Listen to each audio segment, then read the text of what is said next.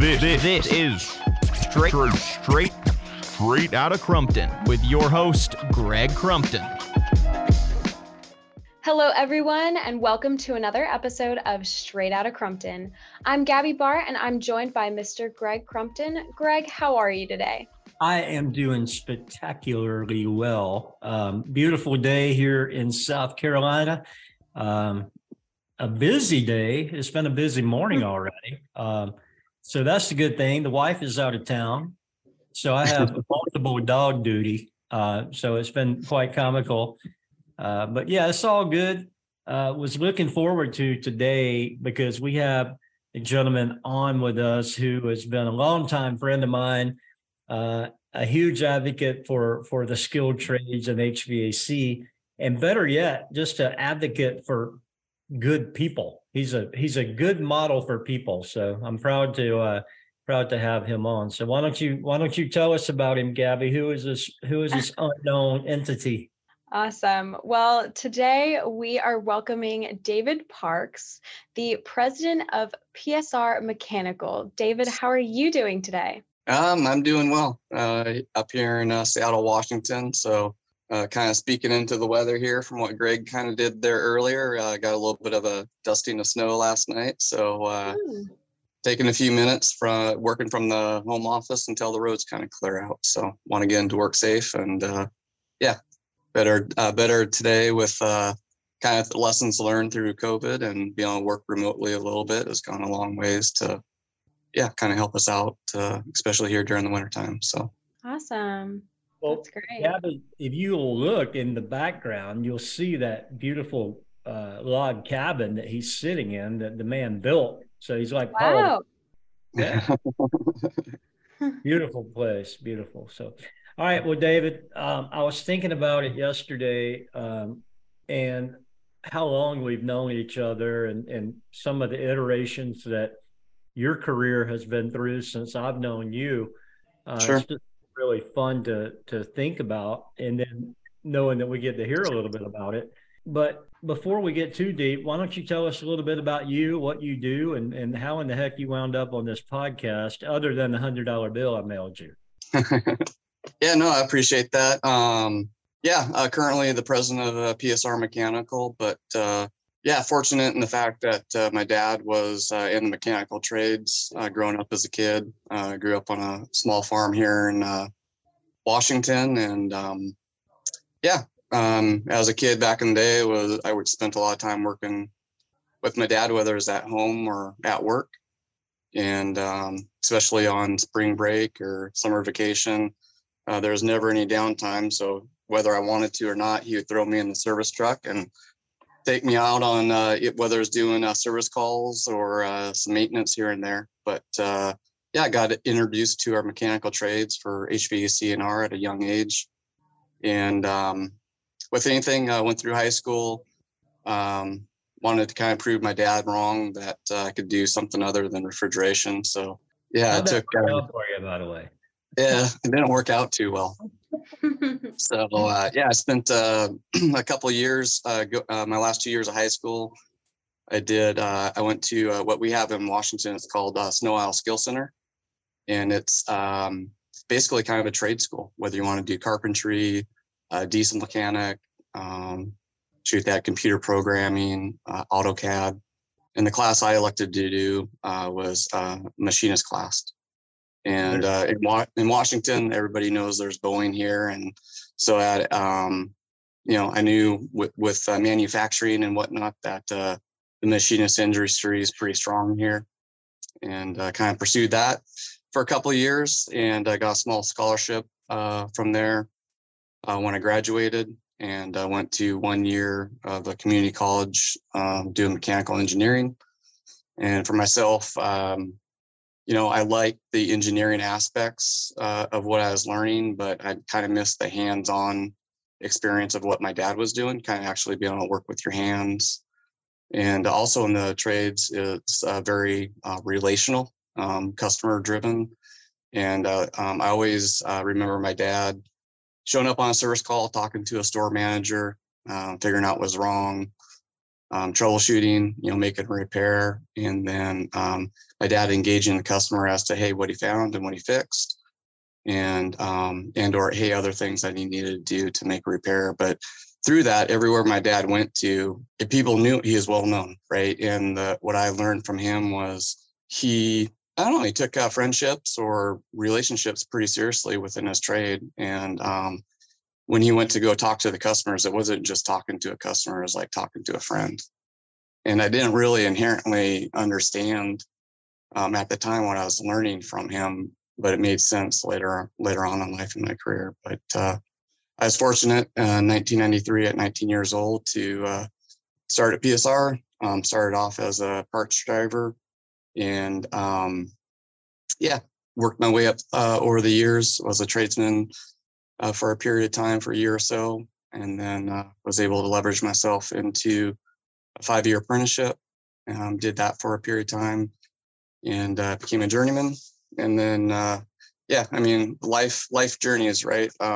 Oddly, after as a journeyman for a year or two, wait for it and now I actually stepped away from the trade for a brief period of time and became a police officer for 3 years.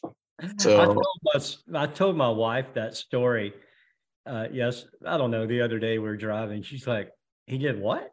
And I'm like, yeah, it's like a whole role reversal. So, all right, continue. Sorry, I was excited. Yeah, no, I was fortunate to be in a position with, at a young age. I think I was around 27 or so, 28 by the time. Yeah, 27, 28, already worked a couple of years at being a journeyman, and always had interest to some level at an early age as well with law enforcement, and was considering that if the trades didn't work out for myself.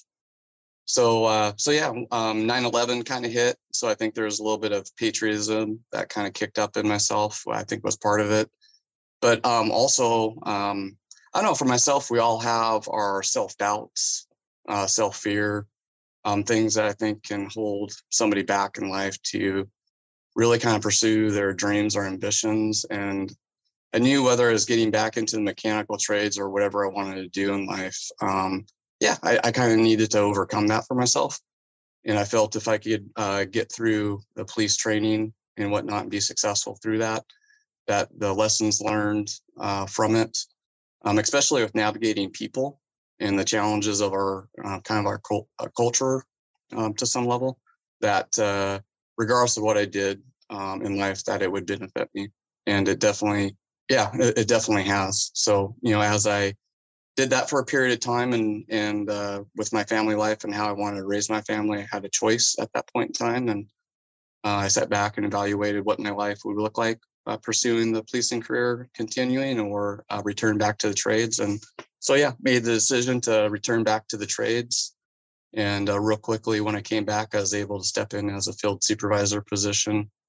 And being in a supervisor role, man, you're engaged with all aspects of relationships and friendships through the trades. So everything from mentoring young tradesmen and apprentices coming up. I was pretty young as a field supervisor. I was 31, and I knew as a 31-year-old young man that when you're put in charge of journeymen who've been doing it longer than you've been alive. I knew I would have to leverage my, some of my training, even from being a police officer, of how to communicate with people. And, some people just look at it as a pure age thing. And I had guys that were, anywhere between 40 and 50 and getting ready to retire out. And how could I still be a good supervisor to them? Yeah, so through all that, became a service manager, did that for almost 10 years, operations manager for a few years, and then eventually stepping into the presidential role. So, but through that, it's definitely been geared about around understanding people, how to get the most out of people, maintain a level of respect. And through that, again, I did even a short video on our company and kind of myself within the company, but it was very much about, I look at vendors, I look at customers, no different than I would as a close friend. Wow. There's one thing you left out, Dave. What's that? where you were a policeman. No. Yeah, it wasn't a bad place to be. I was fortunate to go through doing that in Hawaii. So I was a Maui County police officer and had the privilege to work in the Lahaina area. And if you're going to be a police officer, anybody has aspirations of it, Hawaii is a great place to do it. Great people, love the culture that's over there and the dynamics of it. And Hawaii really kind of fits my soul into the aspects of, if you know the word Ohana, Ohana means family. And the culture of Hawaii, it's very much about people. It's very much about family. A lot of families there have, 2 or 3 generations living at one residence, and grandparents and great grandparents play an active role in raising the kids. So, and that really kind of spoke to who I am and what I'm about a lot of ways. So definitely hard to step away from there and come back to the States. But yeah, heart's always kind of been there, and my goal is one day to hopefully return. So I have this meme that popped in my head, and it's Dog the Bounty Hunter and his family. And you kind of bolted up to the side. So I'll work on that tonight and send you a copy of it. Gotcha. The dog.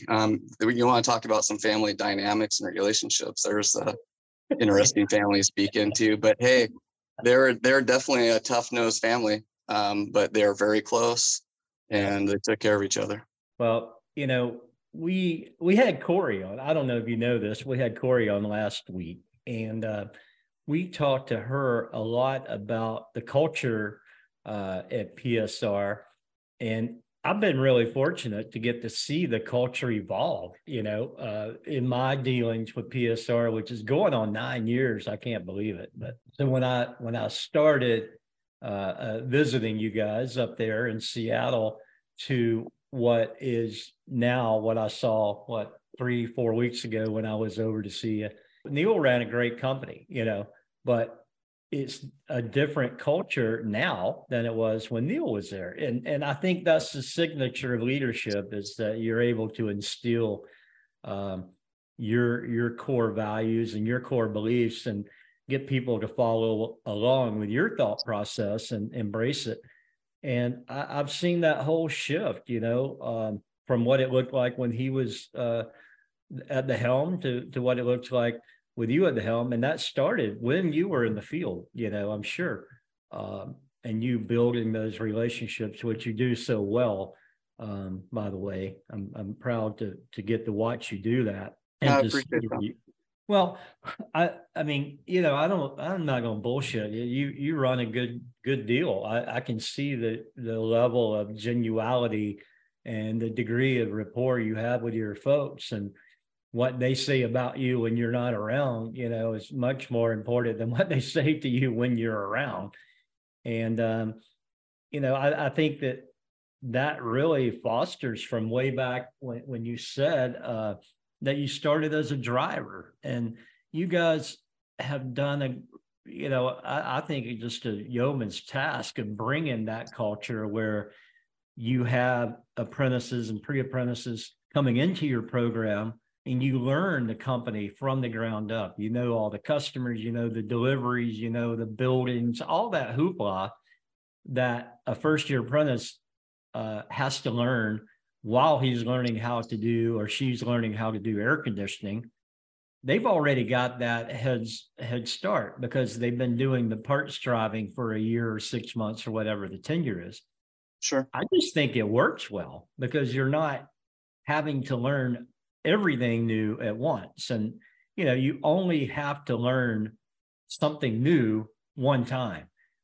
So if you can stage that and kind of progress through that first year without overload them, I think it's a good process, and you guys have proven that because so many of your journeymen came through that way, through your traditional route. So what's your, I think I know, but I'd love to hear you articulate your vision of how that start day one interview all the way through that journeyman after the driver, after the apprenticeship. How does that look in your mind? How do you see that unfold? Yeah, no, I appreciate that. Yeah, I would say that what you kind of spoke into there is definitely true. Before I dive into the aspects of how we kind of go about doing that, whenever we do bring a tradesperson in, whether we bring them in as a tradesman, an apprentice, or a mid-level tech, and to even that fact of a journeyman,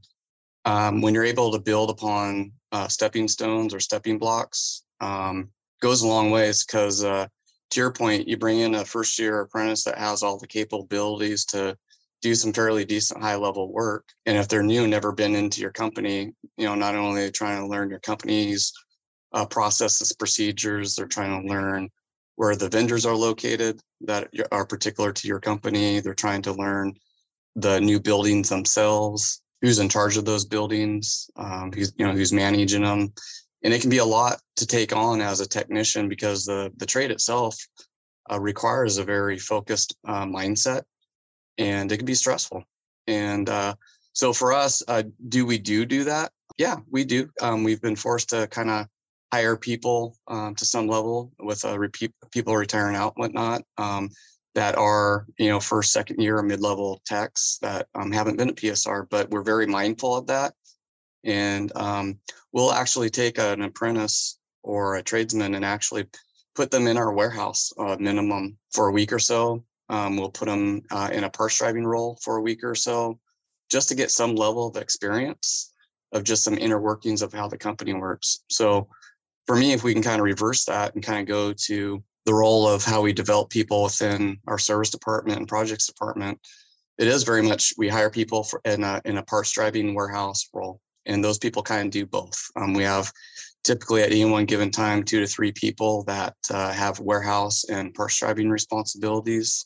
And I would say even from the interview process, still today, there's not a parts driver that's hired within our company or technician that I'm not involved with.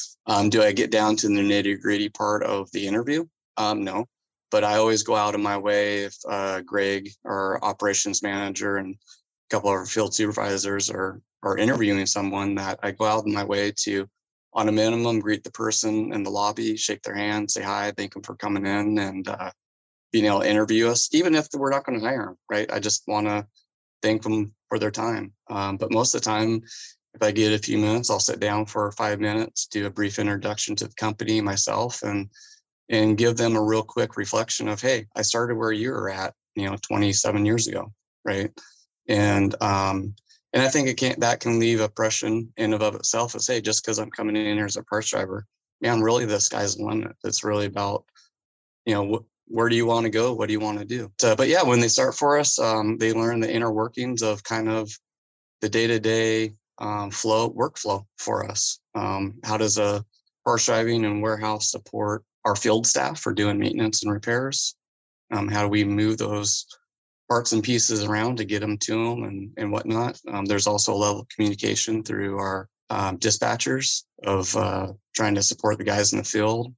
And but when they become a tradesman, and for us, a tradesman is basically a pre-apprentice person. They're applying for the apprenticeship, but they're out in the field and they're doing low-level mechanical work, changing filters, belts, and whatnot. But when they get out there and start going to some of these buildings or having to go to some of our vendors, they have a fair amount of exposure already with their parts driving stuff. They're going to different vendor locations or going to different job sites or customer locations.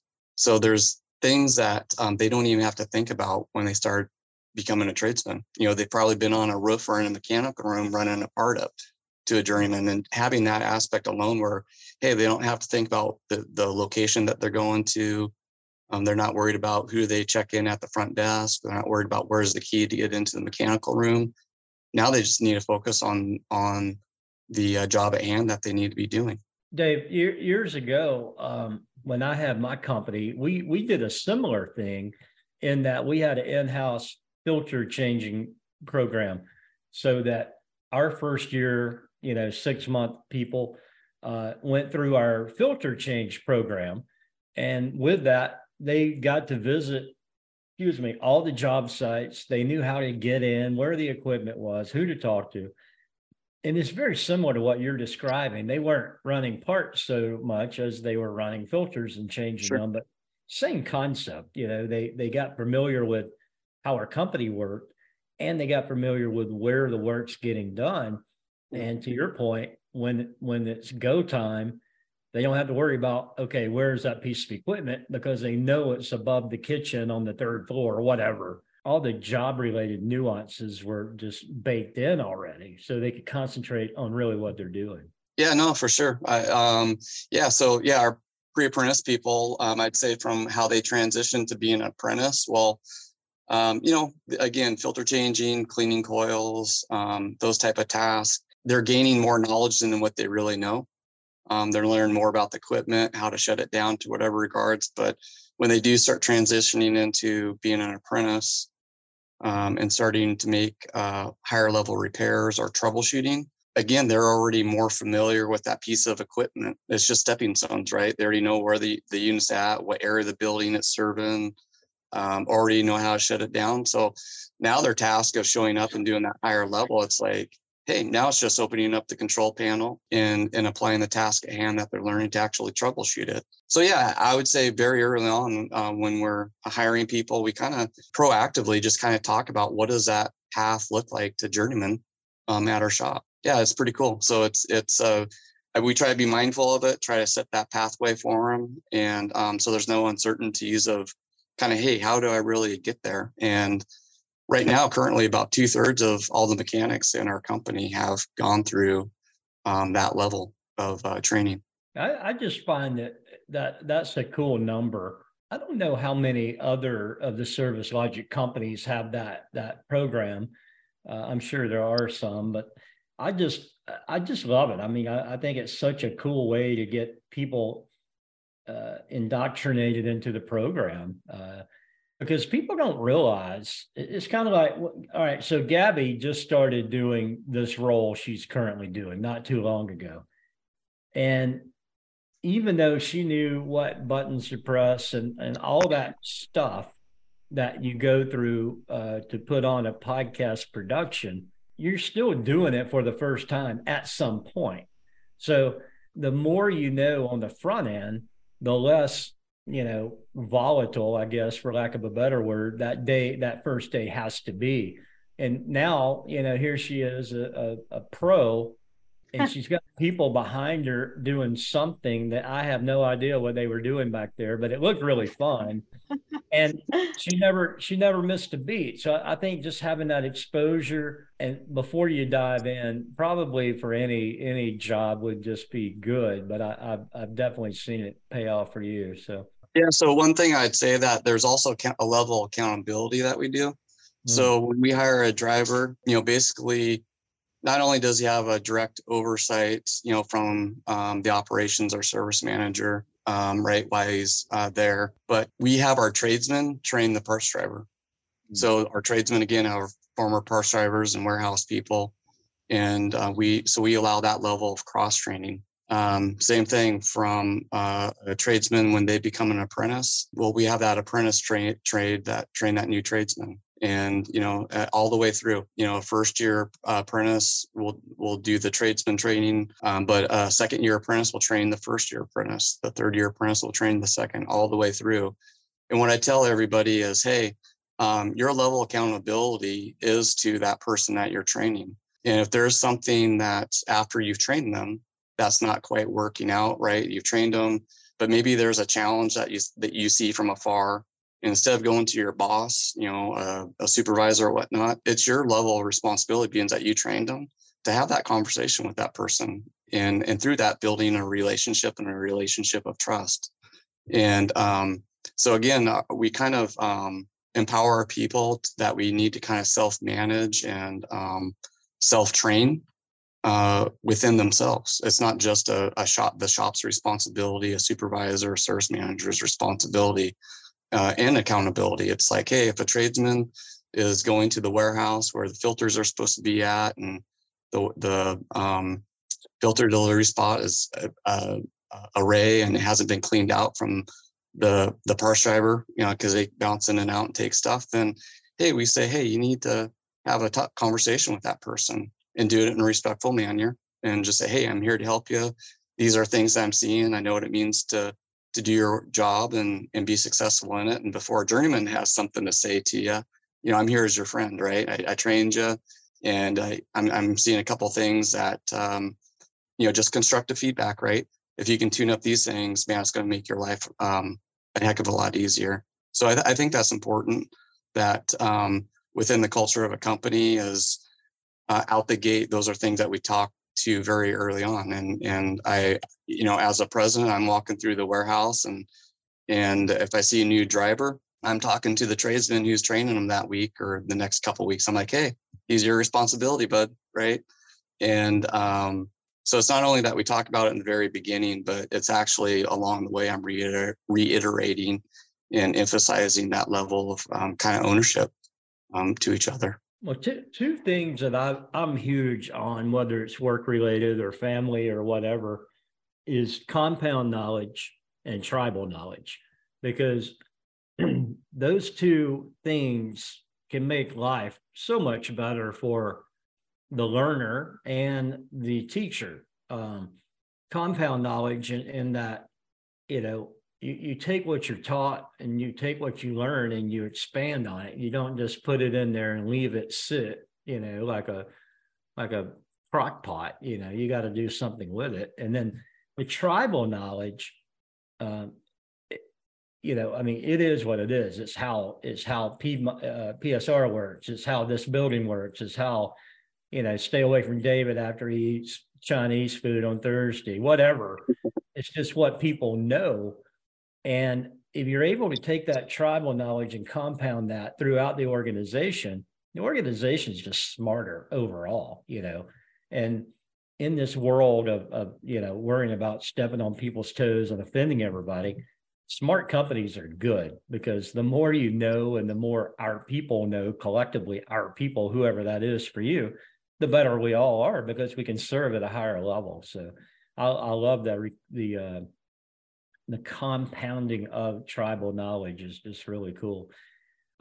You touched on something that sparked my interest a while ago, Dave. You're talking about that in Hawaii, and you said come back to the States, which I thought was funny. That's a good one. So yeah, I would say I knew what you meant. Come back to the mainland. It is. It's kind of a local thing, because that came up in recruit class. They're like, "What do you mean? We're part of the States, right?" Right. So, but no, I totally get it. You know, I was in Puerto Rico one time and felt the same way. Like, no, it's part of our deal. So, but you mentioned the word. And I don't remember what the word was. It means family. What is that word again? Oh, Ohana. Ohana. Yeah. And I think that, you know, what you do is instill that value in your company. I see that for sure. And about, I don't know, 2-3 weeks ago, I was in California, and I brought all 5 of our California-based companies together. The safety people for those companies. And we were just talking, because California has unique everything, but in particular, my trip was they have unique safety procedures that need to be adhered to. And, you know, some of our companies over there are new, and I'd not met the people, and it's important for me to know who I'm talking to, you know, because if there's a need and I need to call somebody in San Diego, it's just better if I know that person. So sure, that, you know, you just erase that, well, who the hell is this guy calling me or whatever. So it was just a chance for everybody to get together and talk a little bit. And they didn't have any hotel rooms. It was pretty funny, or meeting space at the hotel. And there was only 7 of us. So I just got a suite where, you know, they had like a sitting area as my room. So we just met up there, and I'd gone down to make sure that with the lobby, and I was coming back up, and there was a young guy in the elevator, Latino young man. And on the side of his hat, I thought it was really cool, was embroidered. It said, "We stand on the shoulders of our elders." And I thought, man, what a cool thing for, I mean, this guy was probably in his 20s, you know, he's probably Gabby's age.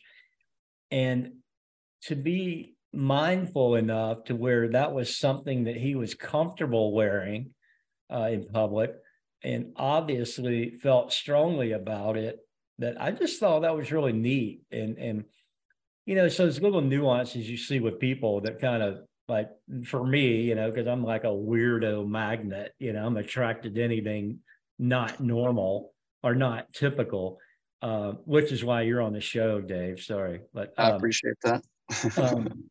I just thought it was really cool to see those words embroidered into his hat, on the side of his hat. So no, that is pretty cool for the generation coming up to, yeah, kind of have that self-recognition and understanding of that.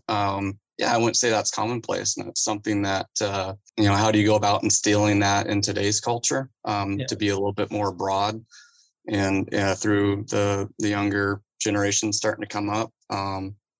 Man, that's, I mean, that can almost be a, you know, a company motto to some level that you incorporate into your company ethos. So I think that's pretty cool. And this guy was working in the housekeeping department. It wasn't like he was strutting through there, you know, wearing Gucci loafers. Sure.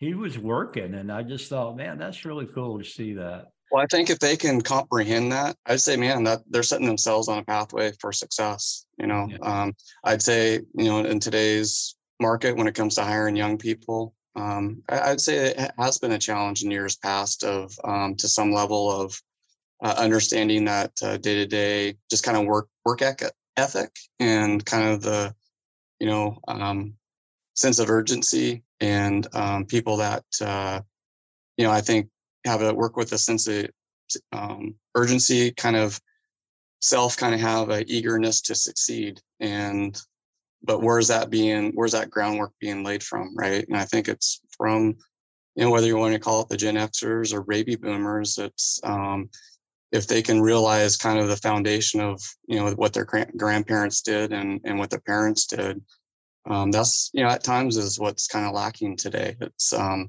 you know, I would say for me, going back probably 10 or 15 years ago, I could hire people that were probably between 20 and 25, and they could show up and be pretty solid with kind of the day-to-day attitude, you know, positive attitude, mindset, and just a good work ethic, you know, and people that were driven to be successful, and we gave them a pathway to do so. But to be quite honest with you, that's getting more and more challenging.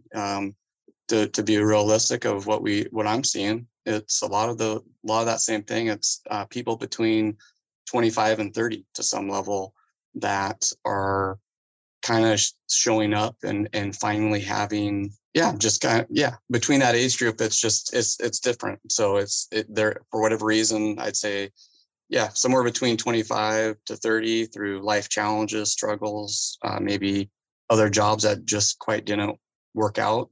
You know, unfortunately, we only learn from a lot of times from our failures, not necessarily our successes.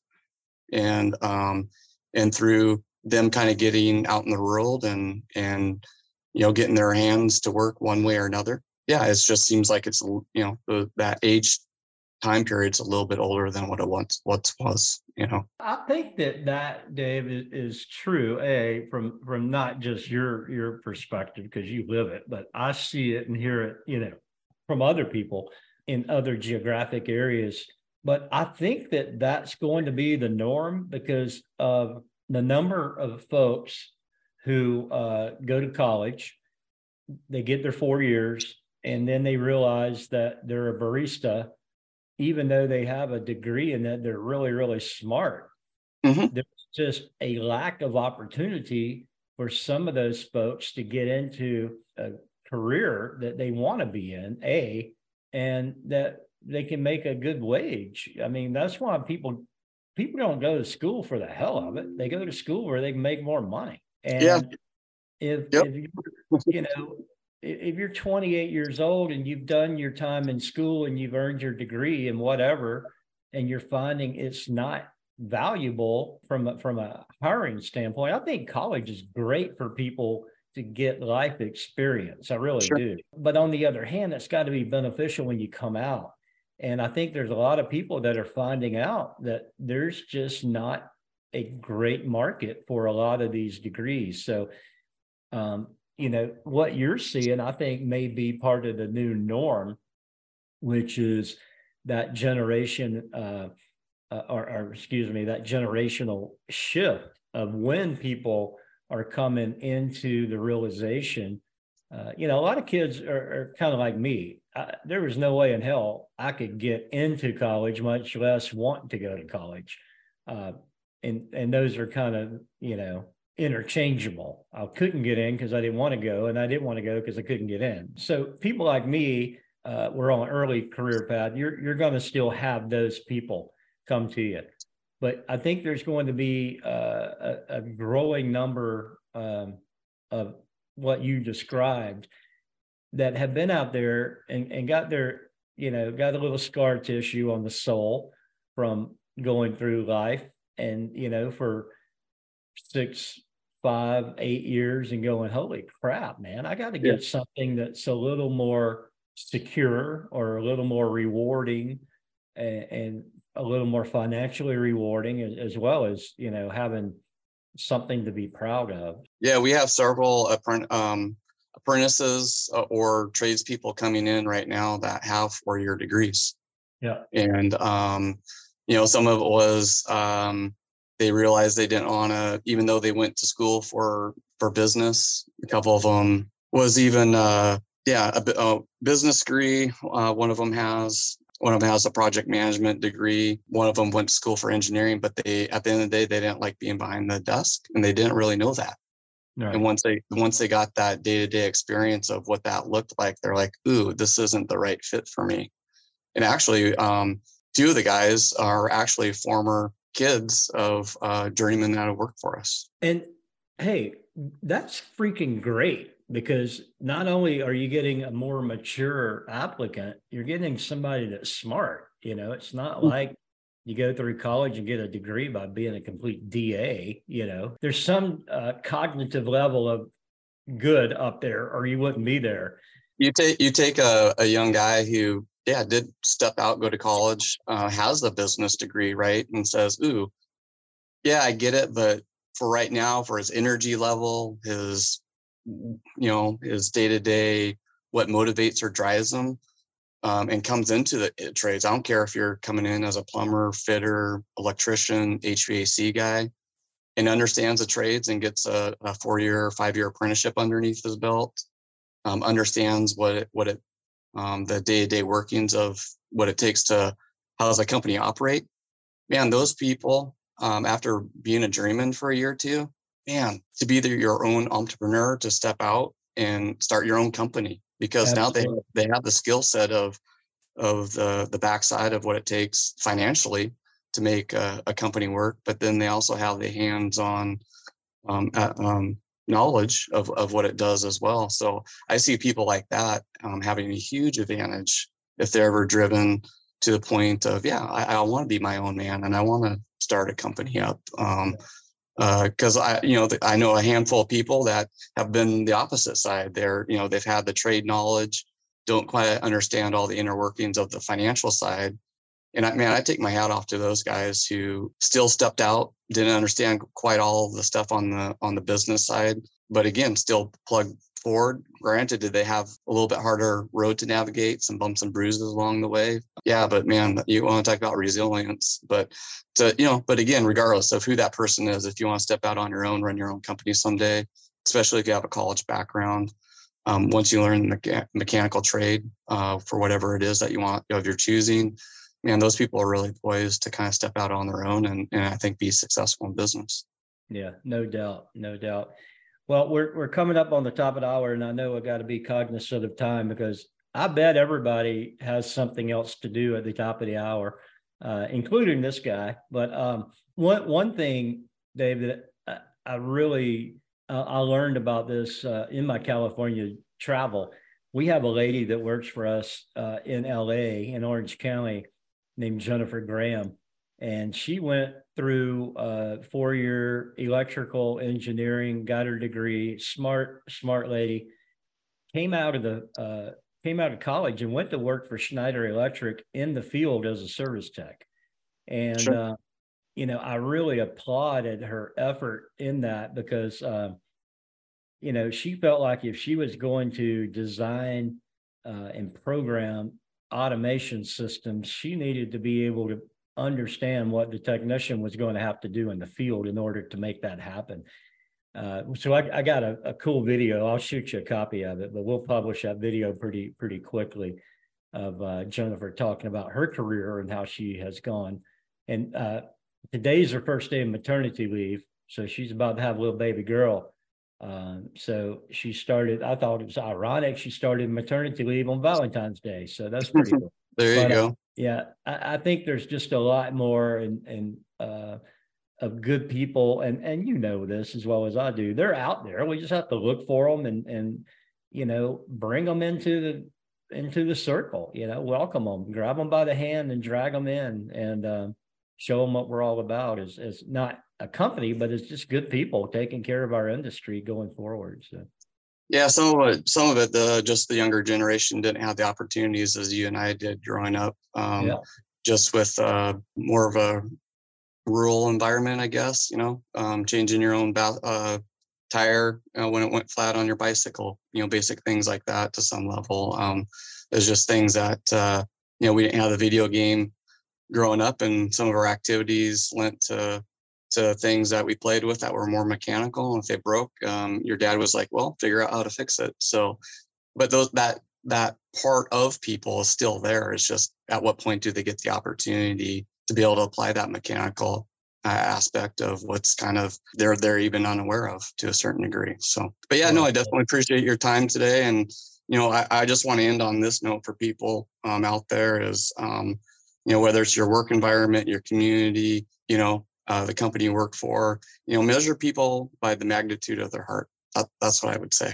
So that's the biggest thing I look at. And if you got good-hearted people, man, I think you can build whatever it is that you want to do, whether it's just a community of friendships, a community of people you want to work with, and kind of be like-minded. Again, on Valentine's Day, he drops that heart on us. So, wow.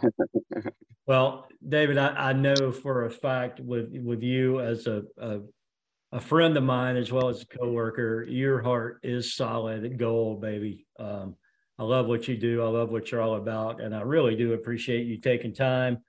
Tell Carrie, I appreciate her letting you take time this morning, because she's probably standing back there with a hot bowl of oatmeal just waiting for you. So, there you go. So Gabby, here we are. We're wrapped up again, another great episode in the books, and just such a neat guy, such a cool friend. And so I don't know, I looked at the clock and we're at the top of the hour, and I'm like, holy crap, how does this happen every time? But it does more often than not. So why don't you put a bow on this thing and take us to the barn? Well, today's episode has been a great one. Time really flies when we have these conversations, Greg. It doesn't matter who it's with. We always end up having such a great conversation. David, it was great meeting you and speaking with you. Greg, it's a pleasure as always. Everyone, thank you so much for joining us for another episode of Straight Outta Crumpton. And make sure to go subscribe to where you listen to your podcast. And don't forget to check out gregcrumpton.com for all your Greg Crumpton content.